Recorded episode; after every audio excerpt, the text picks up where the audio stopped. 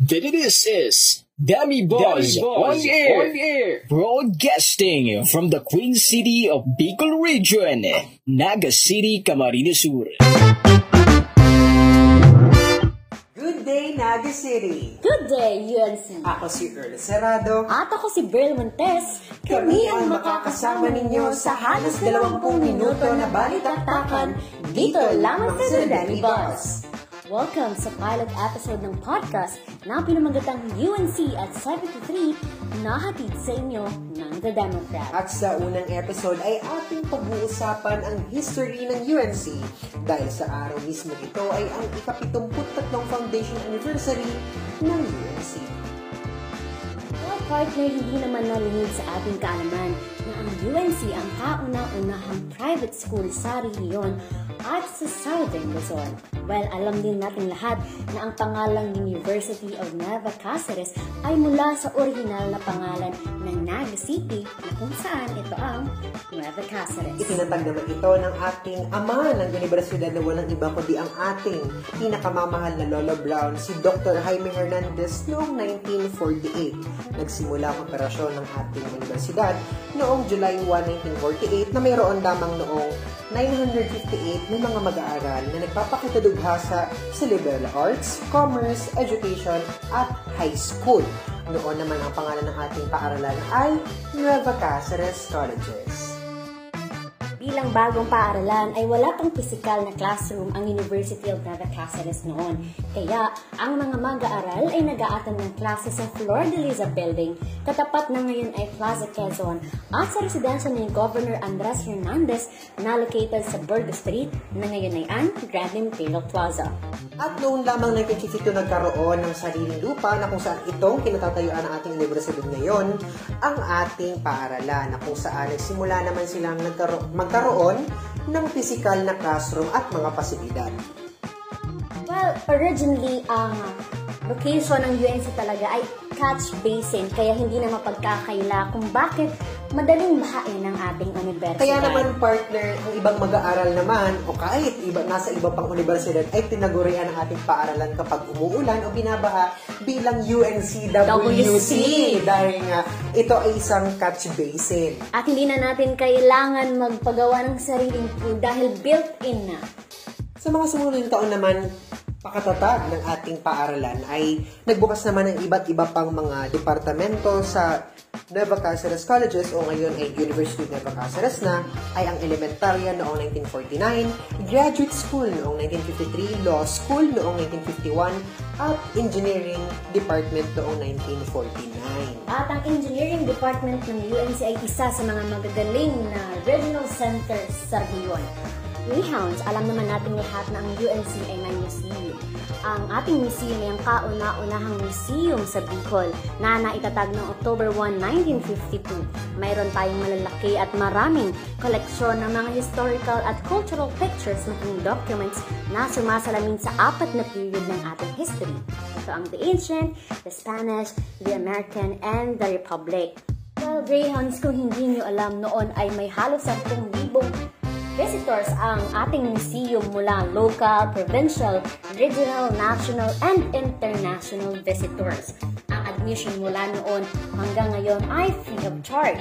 Well, kung hindi nyo rin alam, ngayon ay alam nyo na na ang University of Cáceres ay ang pangalawang private educational institution sa Pilipinas na nagkaroon ng museum.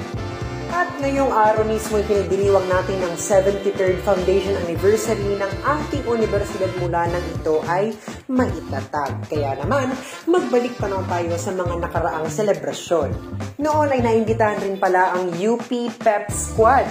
Yes, you heard it right. UP Pep Squad upang mag-perform noon sa isang um, sa isang segment ng celebra ng nasabing selebrasyon.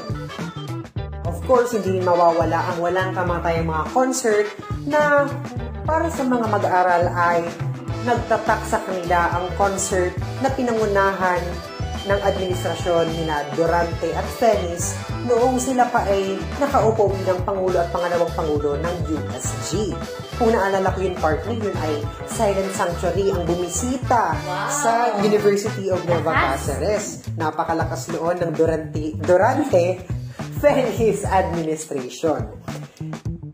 Marami pang kaganapan noon tulad ng mga makukulay na presentasyon at Demonstration. demonstrations na pinangungunahan ng mga iba't ibang departamento sa ating paaralan. Iba't ibang ah, performances ang ipinapakita ng mula elementary, high school, senior high school, at maging college.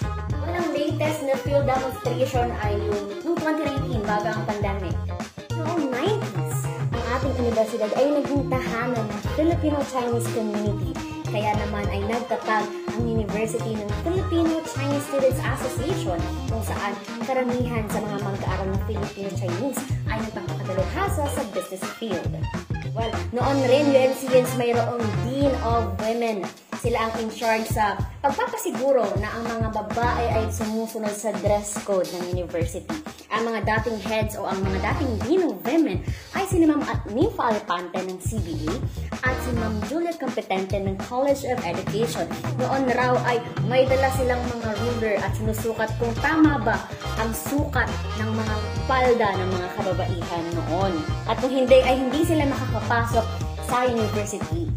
Lalong-lalo na sa kanilang mga class. Class, medyo mas mahigpit noon compared sa ngayon dahil ngayon kahit maikli ay nakakapasok na sa university. Sa puntong ito, pag-uusapan natin ang mga dating kaganapan sa dating curriculum.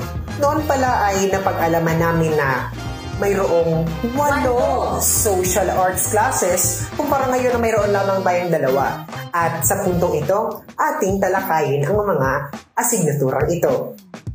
Nanguna dyan, of course, ang Social Arts 1 class na, of course, ang ating Know Your University. Ito na may tumatalakay sa kasaysayan, Mission, iba't ibang vision. yan, at iba't ibang mga opisina at mga personnel in charge sa bawat opisina ng ating paaralan. Pangalawa naman ay ang Social Arts 2 na pinamagatang Social Graces. Dito naman ay tuturuan kayo ng mga proper etiquettes, Honors. manners din, table manners, at iba't iba pang mga tamang gawain. Para naman sa pangatlo, meron tayong Social Arts 3 o ang Personality Development. Sa asignaturang ito, tinuturuan ng mga mag-aaral ng proper grooming, fashion, how to mix and match your dress, for example, kung ano ba ang swak na kulay at swak na style sa bawat ah, sa bawat okasyon. Meron din namang tutorial para naman sa makeup. At partner, ang galing ha, naimbitahan rin ng da, mga dating klase ang Avon Philippines para magbigay ng training at of course mga tutorial and makeup hacks para sa mga mag-aaral ng Soft Arts 3. Well, ito siguro kailangan ito dahil noon kailangan ang make-up sa employment. Pero ngayon, hindi na kailangan mag-invite ng Avon Philippines dahil meron ng YouTube, Facebook, IG, at marami pang social media apps na nagtuturo sa atin kung paano nga ba gawin ang mga ito. Tama, tama yan partner. At para naman sa ika-apat, ay meron tayong Social Arts 4 na tumatalakay sa drugs prevention. Ito naman ay tumatalakay sa Paano iwasan ang droga? At mga masasamang epekto nito. Ang panglimang social arts naman ng UNC noon ay tinawag na love, courtship, marriage, and parenting. Alam ko na siguro kapag narinig nito ay mapapangiti kayo o magtataka kung anong pinag-uusapan dito. Pero hindi lang ito tungkol sa pagjojowa or tungkol sa courting hacks, hindi sila nagtuturo niyan. Pero siguro, tinuturo rito kung paano i-handle ang relationship, kung paano nga ba mangyayari, ano ang mangyayari kapag pumasok kayo sa isang relasyon, kapag kinasal kayo, at kung ano ang tamang pagiging magulang. Well, meron yung joke noon dati raw na para makapasa sa Social Arts 5, kailangan mong magkaroon ng jowa Pagkatapos ng semestre. ng semestre. Dahil kung hindi raw, babagsak ka. Kaya parang feeling ko, kailangan pag after the semester, maghanap ka ng jowa, tapos ipapacheck mo sa prof mo, tapos pag na-check na, pwede na kayo mag-break. Paglabas nyo ng classroom, paka-check sa jowa mo. Paglabas nyo, pwede Break na na. kayong maghiwalay. Pero ngayon kasi mas madaling makahanap ng jowa dahil sa mga social media apps at dating apps na rin na alam na alam ng aking partner. Well, kung gusto niyong matuto, pwede kayong mag-arrange ng seminar sa akin. Free of charge, joke free lang. of charge. That's free of charge. Well, dumako na tayo sa ibang social me- social arts dahil baka mapunta sa tayo sa ibang usapan. Social arts number 6 ay ang music appreciation. Social arts number 7 ay ang leadership. And ang last social arts 8 ay ang community service. Ang ilan dito partner ay natalakay naman na or nakapalog na sa NSTP. Di- Siguro hindi lang ito kasaling so- social arts number 5. At sa puntong ito, dumako naman tayo sa iba pang mga chika na kung saan hindi alam ng karamihan. Noon pala partner, ano, itong mga bench na nasa oval ng ating university ay parang May pag-aari ng isang organisasyon ang bawat isang bench na kung saan ito ay lugar nila upang magkwentuhan, magbahagian ng kanilang mga nalaman sa mga asignaturang kanilang pinag-aralan sa araw na iyon at of course hindi mawawala ang mga istoryang yabangan. Yes naman. Sabi nga ni Dean Kens doon, ang area ng Association of Political Science Students ay dyan mismo sa bench katabi ng Bangbangs at yun raw ang lugar ng mga posay para mag-yabangan. well, partner, ano bang ibang facts natin dyan? Ayan naman, kapag naman matatapos ng klase dahil kadalasan tatapos ang mga klase ng mga mag-aaral ng 8.30pm, ay sobrang daming mag-aaral ang nagsisipaglabasan at sabay-sabay na uuwian patungo sa kanilang mga bahay. Para naman sa mga sa kwentong mga organisasyon, noon pala ay ang FSOFS o ang Federation for Student Organizations, Fraternities and Sororities ay hati pala sa dalawa.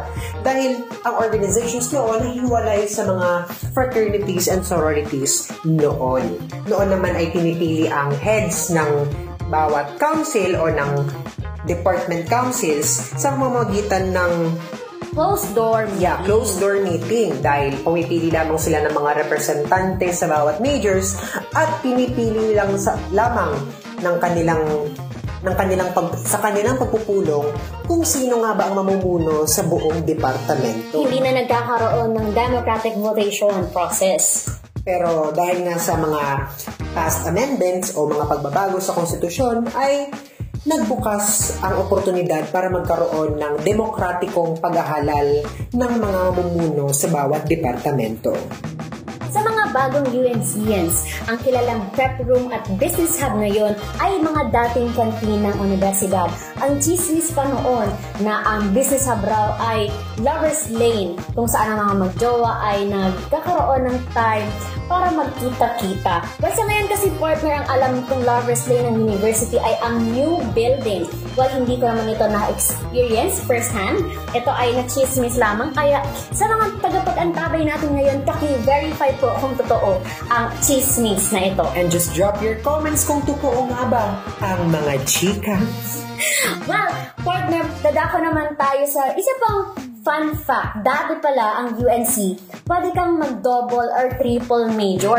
Dahil tulad nga ni Sir Kenji Jimenez, double major pala si Sir. Isa siyang pol sci student at isa rin siyang AB English major.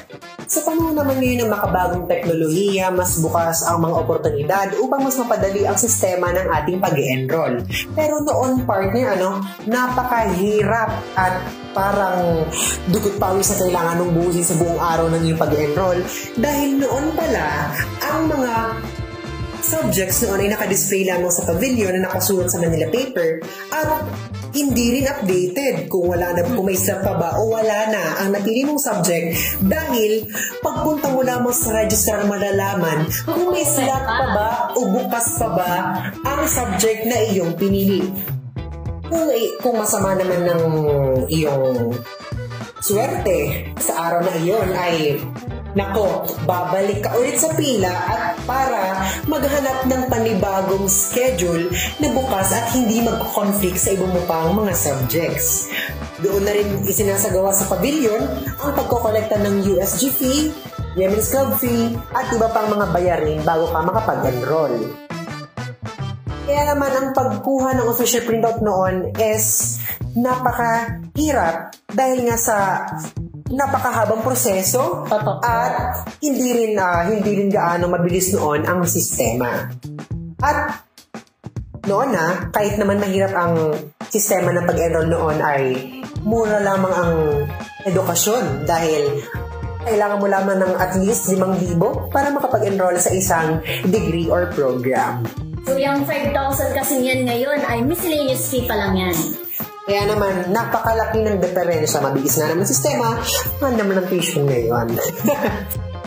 Greyhounds, meron pa tayong isang activity na hindi na natin naabutan. Noon, mayroong President's Day ang universidad. Ito ay bilang selebrasyon sa kaarawan ng Pangulo ng University. Sa President's Day, makikita ng mga estudyante ang iba't ibang faculty members na nagpa-perform. Dito lang daw tayo makakakita ng dean na sumasayaw at itinataas bilang isang mga reyna ng kanilang departamento. Sa mga mag-aaral naman ng College of Computer Studies, alam niyo ba na ang program ng Computer Science ay nasa ilalim noon ng College of Arts and Sciences? Dagdag pa na ang College of Engineering and Architecture at College of Business and Accountancy ay dalawang departamento na namamayagpag sa UNC Palaro simula noon.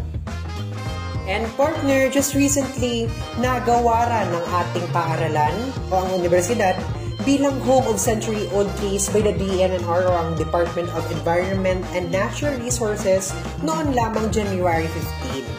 Ayon sa DNR, ito ay bilang pagkilala sa universidad sa pagprotekta at pangangalaga sa mga matatandang puno na nandito na bago pa man build ang UNC sa kinatatayuan nito ngayon. Tunay ng napakakulay at napakaganda ng kasaysayan ng ating universidad magmula sa mga tradisyon, kultura at mga dating gawain ng mga dating mag-aaral ng ating universidad. UNCS, alin sa mga nabanggit namin ang nais niyong maibalik, ibahagi ang inyong saloobin sa comment section ng live post na ito. Manatiling nakatutok Greyhounds dahil mamaya ibabasahin namin ang aming napiling kwentong foundation na sinundaling nyo. Magbabalik po kami, makalipas lamang ang palalang ito.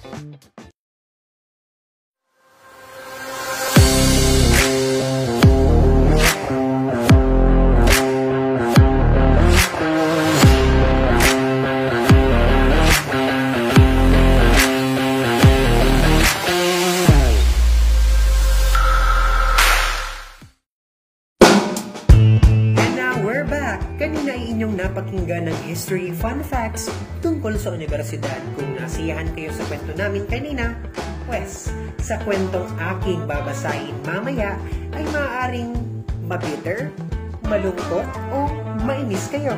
Well, UNCS, ang kwentong kasi ito ay tungkol sa long-time crush niya na ginawa siyang photographer. Well, related naman ang kwentong ito sa Kwentong Foundation dahil ang Kwentong Foundation ay kwentong Valentine na rin ng bawat UNCian. Kaya partner, umpisahan mo na ang pagbabasa ng kwento ni Moonstar 88. I had a long time edo crush at itago na lamang natin siya sa pangalang Jerome. We were both ordinary members of an organization at UNC that used to sponsor and organize Mr. and Miss University. Flashback to Foundation 2015, the third year of my long-standing crush on him. It was also the time when one of the biggest MMU production was held. Usually, MMU is held either exactly on Feb 14 or a day close to that day. Since it's the month of love and we would be together at the same event on Valentine's Day, I planned on gifting him something. So, on the day of the, the event or pageant, while everyone was busy preparing, I was also busy thinking about how to approach him and give my present. He never knew that I had a crush on him, so that gift on the Valentine's could give him a hint. But I didn't know how to give it to him without him noticing it, or baka umasa ako ng slight.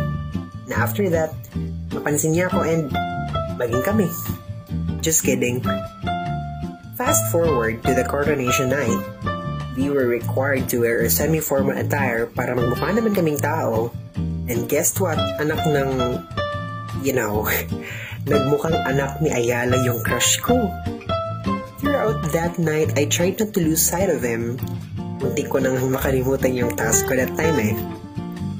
Going back to the gift, I tried to gather all the confidence that I could so that I can give it to him. Again, fast forward, the pageant was over and it was a relatively a success. The supporters were already going to their respective beds and were asking for photo ops. I took advantage of that time to give my gift since everyone was busy. When I was about to hand him it, hand him my gift, he suddenly dragged me, dragged me to mm, one of the female candidates and asked me to take a photo of them. Just had though. After that shooting incident, I learned that he liked the girl. The wall of my confidence and courage that I built before that incident suddenly collapsed. My will to give him the gift was gone. After the event, he, his face was in a full smile. Perhaps his feeling of happiness and fulfillment was indescribable. I was happy for him, but certainly not for myself. I don't know if this is petty and selfish, but seeing your source of happiness happy because of his own source of happiness was devas- devastating on my part. Well, sino ba naman nga ako para pagkaitan siya ng karapatan na lumigaya over other people? Eh, wala namang kami in the first place. Nice. When everyone else was celebrating their candidate's success, and at that same time, Valentine's Day, there was me, consoling my indirectly fresh, broken heart. Buti pa yung foundation day, happy. Ikaw naman, partner, what is your take about the story that I've just read a while ago? Well, para sa akin, partner, valid yung feelings niya. Dahil sino ba naman ang matutuwa kapag nalaman mo yung crush mo ay may ibang crush na iba.